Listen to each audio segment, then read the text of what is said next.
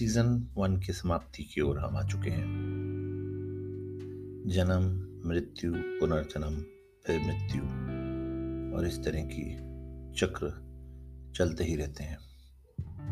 हाँ हम सब कोशिश करते हैं निर्वाणा की और इस चेन को ब्रेक करने की।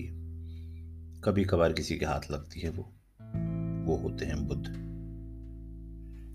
आगे चलते हैं हम अपनी कहानी में। पागलों की दुनिया में अगर कोई समझदारी की बात करता है तो मेरे मायने में देखा जाए तो वही सबसे बड़ा पागल है।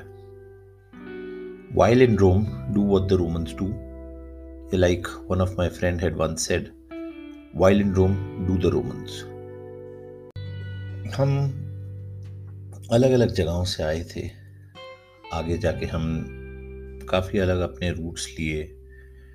कोई इंडिया में रहा तो कोई बाहर गया, कोई बिज़नेस साइड में गया तो कोई सर्विस साइड में गया तो किसी ने आर्म फोर्सेस ज्वाइन करी। मगर वो जो दो साल थे हमारे एक साथ, तकरीबन चौबीस महीने, वो मेरे ख्याल से हमारी ज़िंदगी के बड़े ही इम्पोर्टेंट चौबीस महीने थे। पढ़ाई, जैसे मैंने आपको बताया थे एपिसोड में ज़्यादा कुछ हुई नहीं बट कैरेक्टर फॉर्मेशन और ज़िंदगी को समझना जो हम उन 24 महीने में सीख पाए, वो अमूल्य है।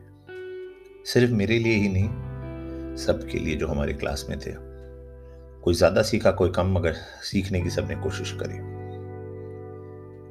हर अच्छी चीज़ जैसे पढ़ाई की जो होती है और ख़त्म होती है एग्ज़ाम के तौर पे, इसी तरीके से सीज़न वन मैं ख़त्म करूँगा ग्रेजुएशन में और ट्वेल्थ में। जो प्रैक्टिकल्स हुए थे उनके साथ। थ्योरी की बात कुछ ऐसी होती नहीं है जो पॉडकास्ट में आए तो कूदते हैं हम। क्लास ट्वेल्थ बोर्ड के प्रैक्टिकल्स पे। फिजिक्स का काफ़ी नॉर्मल गया। कुछ ऐसी कहानी बनने लायक थी नहीं। मगर केमिस्ट्री और बायो में जो कहानियाँ बनी, वो अभी तक याद है। आने वाले कई सालों तक मैंने अपने दोस्तों को, अपने जूनियर्स को सिखाया, उनसे काफ़ी कुछ। सीख हमेशा की तरह स्टोरी के एंड में आएँगी, मगर चलते हैं कहानी की तरफ़। केमिस्ट्री का प्रैक्टिकल था। एक इंटरनल एक एक्सटर्नल टीचर थे। जिन लोगों ने इलेवन ट्वेल्थ में केमिस्ट्री करी है, उनको याद होगा टाइट्रेशन होता है, एक क्रिटिकल एक्सपेरिमेंट जो आपको करना होता है। और बाकी एसिड बेस का कुछ आपको पुड़ियाँ टाइप मिलती हैं, आपको पता करना होता है क्या है वो। टेस्ट करके and then viva these are the three things they are suppose to do इसमें टाइट्रेशन जो होता है, वो ये है कि पूरी की पूरी बैच को जो सोल्यूशन मिला है वो सेम ही होता है।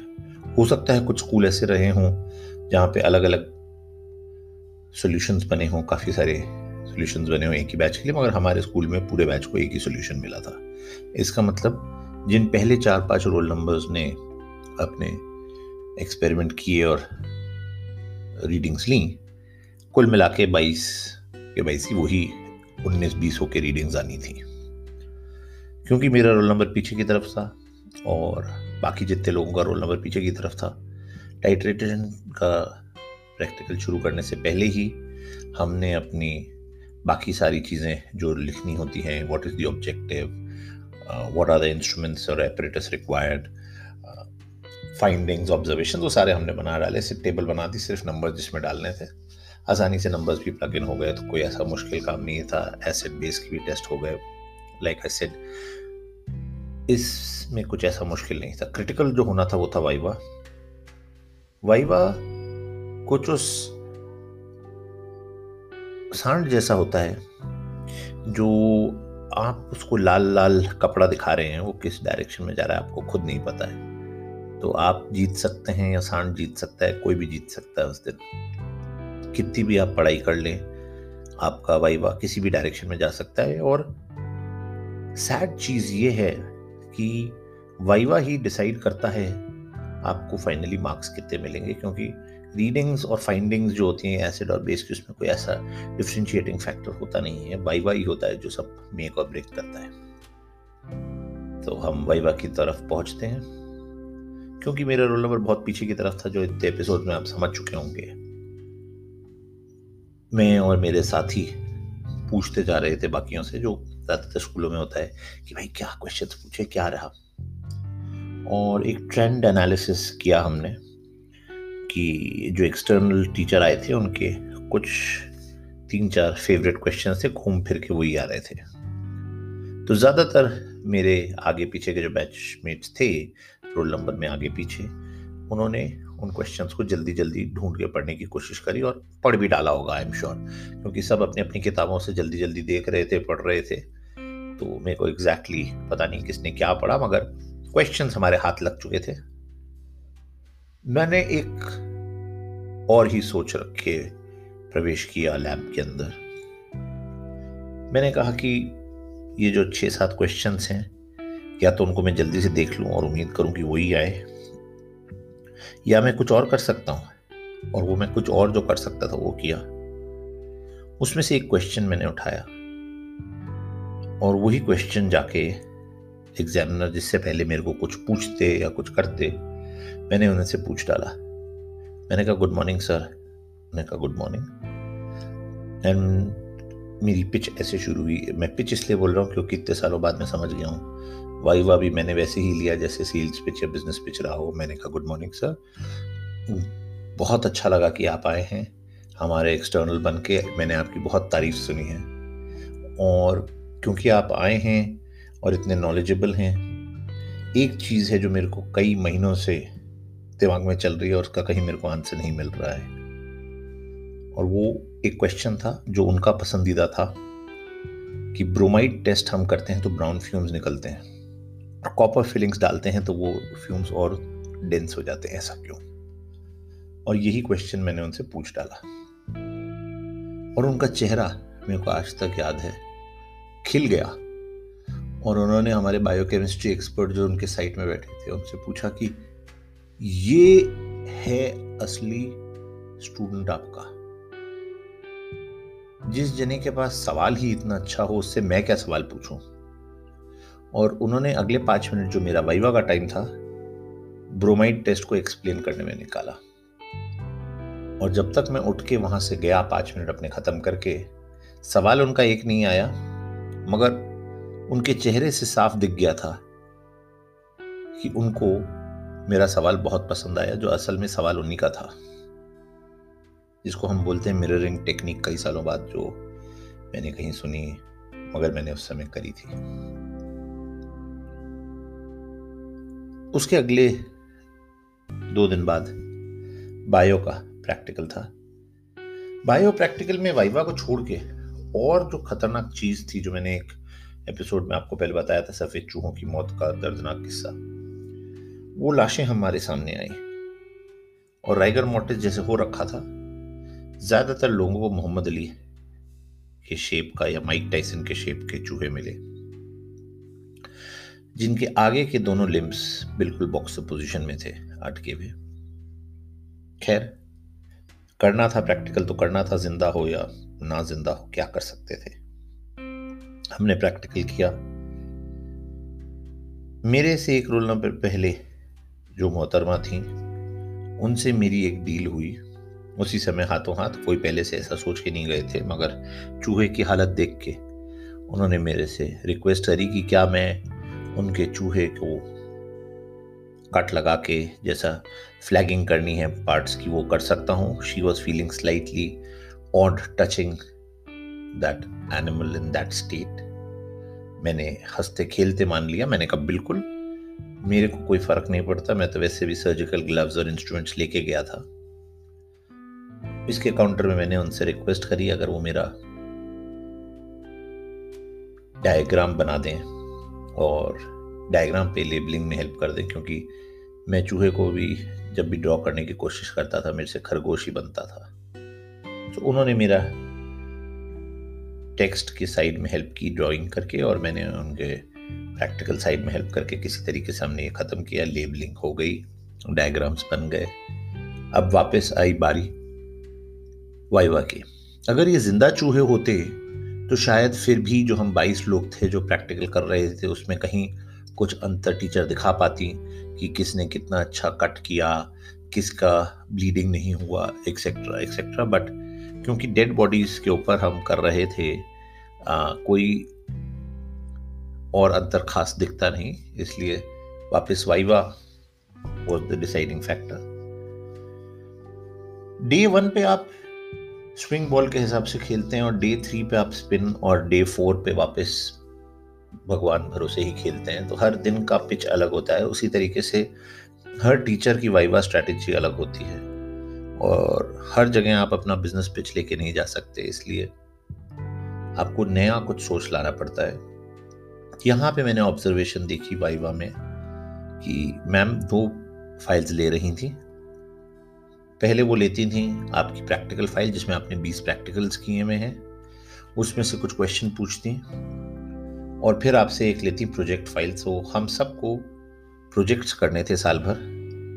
उन प्रोजेक्ट्स की फ़ाइल लेके वो उस पर शायद क्लोजिंग में एक आधा कभी क्वेश्चन पूछ लेती या नहीं भी पूछती डिपेंड करता कितना टाइम बचा था और कितना इंटरेस्टिंग प्रोजेक्ट था, मगर ज़्यादा समय वो प्रैक्टिकल फ़ाइल पे निकालती यहाँ पे मैंने जो थोड़ा अलग चीज़ करी बाकी बैच को छोड़ के, वो ये था कि प्रैक्टिकल फ़ाइल आगे डालने की जगह मैंने अपना प्रोजेक्ट फ़ाइल आगे दी, क्योंकि मैं को ये जानता था प्रैक्टिकल में 20 प्रैक्टिकल्स में से किसी से भी पूछा जा सकता है bio was never my favourite subject but project file अगर मैं आगे दूँगा, क्योंकि प्रोजेक्ट फ़ाइल में आपको पता है कितना आपके पास प्रोजेक्ट आपने किया है, और क्योंकि आप प्रोजेक्ट फ़ाइल देते हैं, आप उसके ऊपर क्वेश्चंस कुछ अपने दिमाग में प्रिपेयर करके जा सकते हैं और थोड़ा ज़्यादा आप ट्रेंड हो सकते हैं। इस बेसिस पे मैंने प्रोजेक्ट फ़ाइल अपनी दी। प्रोजेक्ट था ऑस्टियोपोरोसिस पे। मेरे को बहुत बड़ा एडवांटेज ये मिला था कि घर पे ऑर्थोपेडिक सर्जन थे। उन्होंने मेरे को काफ़ी हेल्प करी पढ़ने में और जो प्रोजेक्ट मैंने बनाया, वो काफ़ी हद तक एक पोस्ट ग्रेजुएट डॉक्टर यानी कि जो एमएस कर रहा है, उसके प्रोजेक्ट के लेवल का बनाया। हाँ यहाँ पे मैं ये बोलूँगा, मेहनत मेरी थी प्रोजेक्ट में, वहाँ तक प्रोजेक्ट बनाने में और उसको पढ़ने में। मगर ज़्यादा बायो आती नहीं थी तो मैंने अपनी नॉलेज सिर्फ़ प्रोजेक्ट तक रखे, उनको प्रोजेक्ट आगे पकड़ाया। और वो 20 प्रैक्टिकल वाली फ़ाइल अपनी तरफ़ रख के बाद में मैंने कहा, दूँगा जब मौका लगेगा बट मैंने प्रोजेक्ट पकड़ा के उनको दिया। उन्होंने जब से ही वो फ़ाइल खोली और उसके अंदर लगे एक्सरे शीट्स और वो सब देखी, उनको लगा, ये है असली स्टूडेंट और उनको कुछ कुछ ऐसी फील आई कि वो एम्स में बैठी थी। और एम्स के किसी स्टूडेंट से सवाल कर रही थी। उनको मैंने बिल्कुल भी डिसअपॉइंट नहीं होने दिया। बेहतरीन सवाल के बेहतरीन जवाब दिए। और कुछ नहीं। ना मैं नॉर्मल प्रैक्टिकल पे गया, ना मैं किसी और चीज़ में गया। फोकस मैंने सिर्फ़ प्रोजेक्ट फ़ाइल पे रखा। और 10 मिनट उन्होंने जिस मज़े से वो मेरे से वाइवा लिया, वो देखने लायक था। मेरे ख्याल से मेरे पूरे ट्वेल्थ में, बायो में ना मेरे टीचर को ना मेरे को उतना मज़ा आया होगा जितना वो दस मिनट में आया, क्योंकि पहली बार बायो की क्लास में कुछ ऐसा हो रहा था जिसके जवाब मेरे पास थे। और पहली बार ऐसी चीज़ें पूछी जा रही थी जो क्लास ट्वेल्थ बायो के स्टैंडर्ड से काफ़ी ऊपर थी। Only because of my project and the way I position my file in दोनों प्रैक्टिकल्स के बाद हम आते हैं ग्रेजुएशन पे। इलेक्ट्रॉनिक्स का पेपर था। प्रैक्टिकल करके वापस वाइवा चल रहा था। एक्सटर्नल टीचर थे। उन्होंने पूछा, कौन सा एक्सपेरिमेंट मैं कर रहा हूँ? मैंने उस एक्सपेरिमेंट के बारे में बताया। उस एक्सपेरिमेंट की कुछ जो रीडिंग्स थी आइडियली मेरे को याद होनी चाहिए थी, मैं ये नहीं बोलूँगा कि क्यों याद रखता बट आइडियली मेरे को याद होनी चाहिए थी बट उस समय जब वो मेरे से सवाल पूछ रहे थे, मेरे को याद नहीं रही। इस पे उनका काउंटर क्वेश्चन आया, क्योंकि वो जानते थे कि मेरे को क्रिकेट का बहुत शौक है मैं इंटर यूनिवर्सिटी तब तक खेल चुका था। उन्होंने कहा कि यही वैभव अगर सवाल में क्रिकेट के बारे में पूछता कि एक साल पहले, दो साल पहले द्रविड़ ने उस मैच में कितना स्कोर किया था तो मैं एक मिनट में बता देते मगर दो महीने पहले करे हुए प्रैक्टिकल की तुम्हारे को रीडिंग्स क्यों नहीं याद है? उस पर मेरा उनको काउंटर पॉइंट जो था, वो ये था कि, सर अनलकीली आप द्रविड़, गंगुली या किसी का भी स्कोर पूछेंगे, मैं नहीं बता पाऊँगा। क्योंकि क्रिकेट में भी मेरे को नंबर्स याद नहीं रहते टेक्निक याद रहती है। आप ये ज़रूर मेरे को पूछ सकते हैं कि अगर तेंदुलकर या द्राविड़ को आउट करना है तो किस तरह की बॉल है जो उनको ट्रबल कर सकती है, या किस तरह की बॉल है जिस पे उनकी वीकनेस है? मगर कौन से मैच में कितना बनाया था, ये मैं नहीं बता सकता। कभी कभार लाइफ में इस तरह की सिचुएशंस आती हैं कि आपको नंबर्स कैटेगोरिकली याद नहीं रहते। And it's better to accept नहीं रहते। ग्रेजुएशन के किस्से ज़्यादा हैं नहीं मेरे पास, क्योंकि 80 परसेंट ऑफ़ द टाइम मेरा जो था ग्रेजुएशन में वो या तो कैफेटेरिया में या ग्राउंड पे बीता। स्पोर्ट्स में मैंने काफ़ी दिल लगाया। पहले भी था, मगर मौका या अपॉर्चुनिटी आप जो बोलिए वो इस तीन साल के दौरान में मेरे को मिली। आज के किस्से कहानी यहीं तक, ये सीज़न यहीं तक। जल्दी से आता हूँ मैं सीख पर। पहली क्लास ट्वेल्थ के प्रैक्टिकल्स को लेके। इब्राहिम लिंकन बोल के गए थे give me six hours to chop a tree and I will spend first four sharpening the axe आप जब क्रिटिकल एग्ज़ाम देने जा रहे हैं क्रिटिकल वाइवा देने जा रहे हैं, किसी किसी क्रिटिकल पार्टनर से मिलने जा रहे हैं, किसी कस्टमर से मिलने जा रहे हैं, किसी भी क्रिटिकल मीटिंग में जा रहे हैं। वो मीटिंग का एक घंटा, दो घंटा तो है ही इम्पोर्टेंट बट उससे पहले उसकी प्रिपरेशन में आप कितना समय निकालते हैं? वाइवा सिर्फ़ पाँच या दस मिनट का था बट उस पाँच दस मिनट के लिए पहले आप कितना प्लान कर पाते हैं? क्या क्वेश्चन होने चाहिए? कैसे होने चाहिए? How can you lead the other person वो आप जितना उसमें एफर्ट एनर्जी डालेंगे, आपके लिए ही बेनिफिशियल होगा। हाँ आप बिना वो करे भी जा सकते हैं, फिर आप वो भगवान भरोसे छोड़ रहे हैं। दूसरा ग्रेजुएशन वाली जो स्टोरी थी, बहुत छोटी सी थी, मगर उसकी सीख बड़ी इंपॉर्टेंट है। कई बार आपको मंजिल नहीं पता होती है, और नहीं पता होना भी ठीक है, कोई दिक्कत नहीं है। मगर रास्ता हमेशा पता होना चाहिए। Even if I did not know the numbers what I knew was the procedure and that was very important so ज़िंदगी में आप कोई भी चीज़ शुरू करें, अगर आपको एंड रिज़ल्ट नहीं पता है या you can predict you don't know it's okay till the time you know what you want to do and how you want to do how इसमें बहुत इंपॉर्टेंट है एंड हमेशा वो याद रखिएगा। रास्ता और मंजिल। दोनों इंपॉर्टेंट है बट रास्ता मेरे हिसाब से ज़्यादा इंपॉर्टेंट है। To close this season let me thank a few people who been very very very critical otherwise ये सब कहानियाँ इंपॉर्टेंट तो रहती, मगर मैं सुना नहीं पाता। या तो उनका मोटिवेशन मेरे लिए बहुत इंपॉर्टेंट था। या उनका प्रेजेंस उन दो साल में बहुत इंपॉर्टेंट था तो जल्दी से आते हैं।